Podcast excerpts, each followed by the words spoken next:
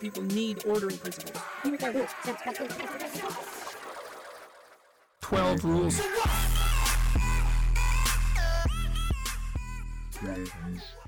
Hello, welcome to 12 Rules for What? My name is Sam Moore. I'm Alex Roberts. You were very keen to say your surname the other day, and now it's become more kind of desultory. Hello. We are today talking about the second part of the three parts of our book, Past, Present, Future, in that order, like time itself. And what we're doing is we're going to talk through the three chapters of this section. What's the book called, Sam, and when's it coming out? The book is called The Rise of Ecofascism, and it is out right now, whenever you're listening to this. If you are in the UK or Europe, if you're in America, you're going to have to wait a little longer. It's coming out in April, unless you're listening to this after April, in which case it's out now. Oh, unless you want to pay the exorbitant postage and buy it from the European distributor. You can do that, yes. Or you get an ebook, probably. I assume so. Ebooks are transnational. That's no borders, no etc. So we're talking about the second part of the book today, and the difficult thing about talking about the second part of the book is it's three chapters long, because the second part is on the present, and of course, present is more known and it's more complicated than we can speculate that the future might be with any utility. So the three parts of this section are what? What are the three chapters that we talk about?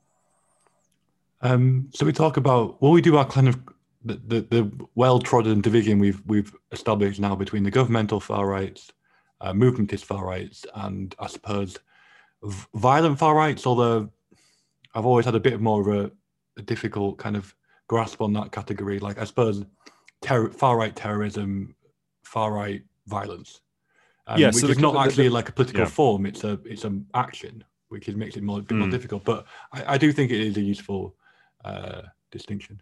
It is. It's also kind of somewhat kind of historically complicated, of course, because what we're pointing to is that there needs to be these three parts. There needs to be some sort of state, some sort of racial mass movement, some sort of extrajudicial killing or violence.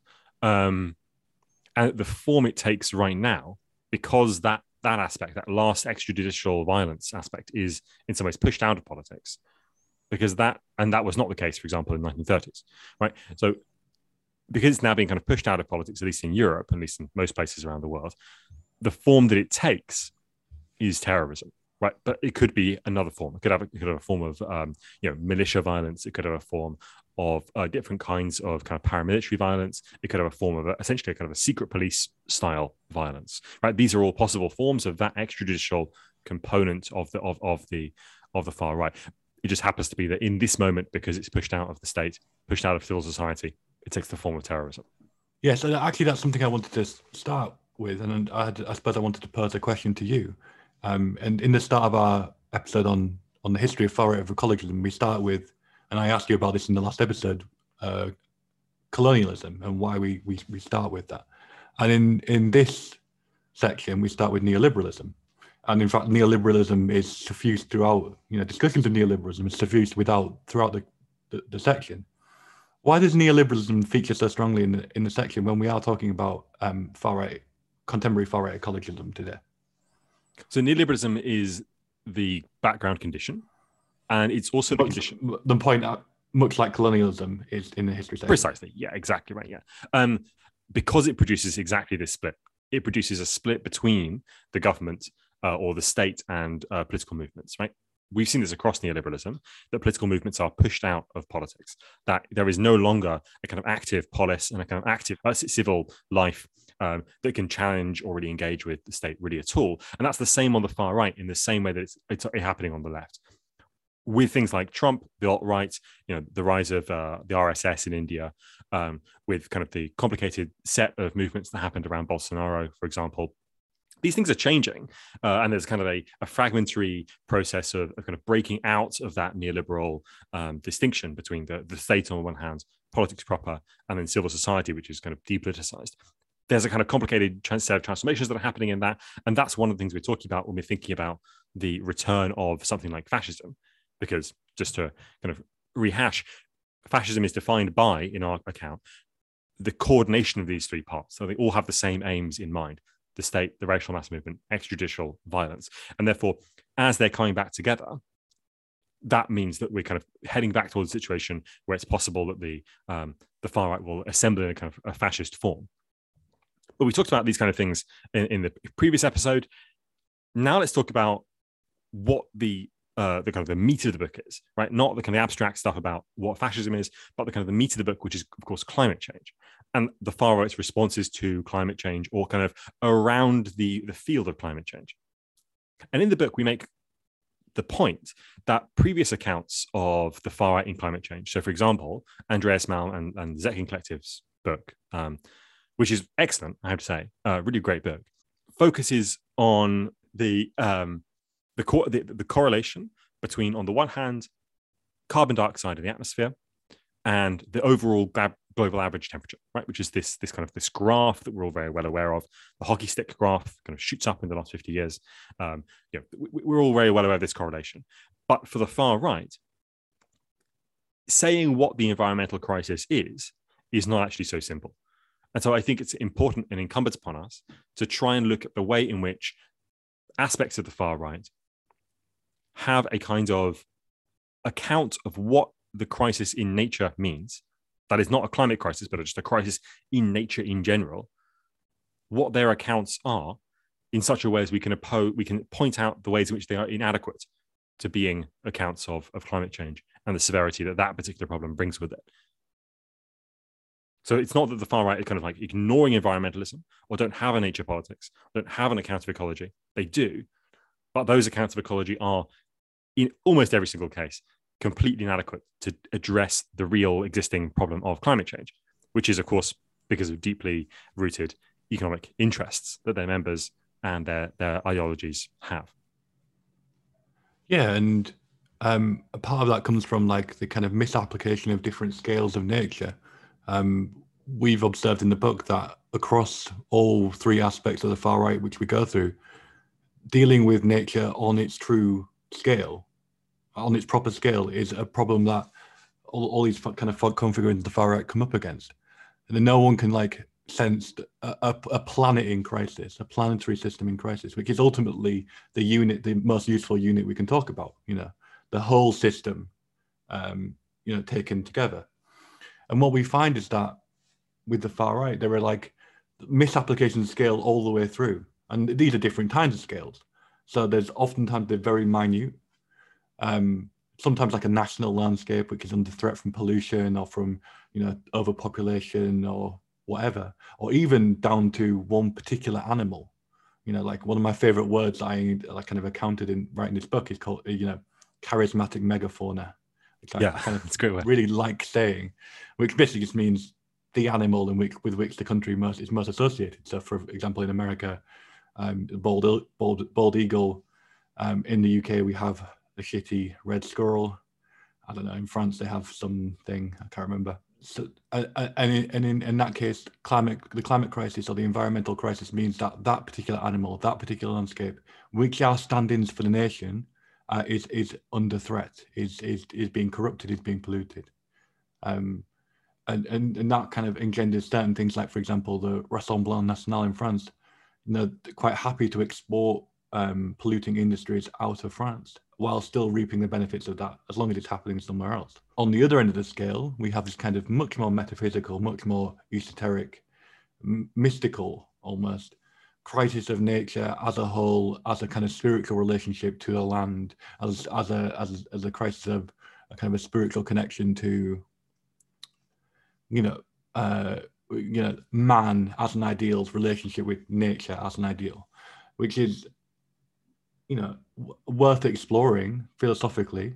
I think conception of nature, man's relation to nature, humanity's kind of development within nature, but does not address on this planetary scale. Actual existing breakdown of climatic systems, which we are, seeing all over the consequences we're seeing all over the world. And in fact, and kind of in between that also, there is one last scale, or at least one last misapplication, I would say, which is that the climate crisis is in fact a racial crisis. the opening gambit of the chapter on deadly eco-fascist violence is a discussion of the Christchurch shooters manifesto, which we have, you know, when the shooting happened, we had a kind of mini episode that came out fairly quickly afterwards. It quite, you know, we were quite quick on it, discussing the manifesto and the tropes within it and what he was saying. Almost like I had a listener describe it to me as like you were doing a literary analysis of the manifesto, and it was helpful for me to understand what was going on. And the manifesto opens with a kind of repeated exhortation about it being about the birth rates, the white birth rates, and how this was actually the racial crisis, the environmental crisis. For the Christchurch shooter, the environmental crisis came because white people were inherently better at managing nature, and because they were dying out, that meant that, and inferior races were outbreeding. That meant that the planet was doomed, not that there was these like fundamentally white structures and institutions that were driving this crisis.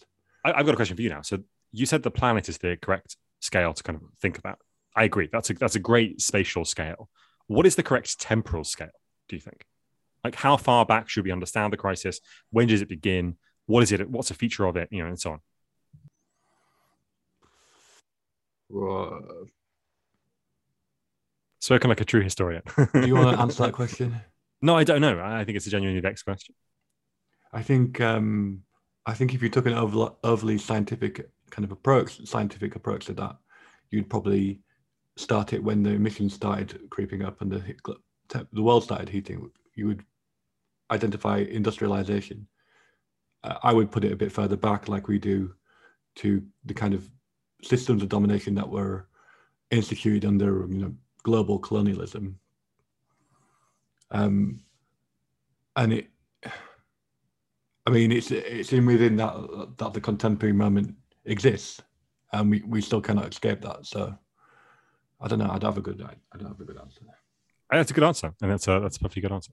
So there is one response that the far right is making at the governmental level to climate change, not as a crisis of excess carbon or excess, you know, methane gas in the atmosphere, but as a crisis of a kind of social crisis, which is securitization.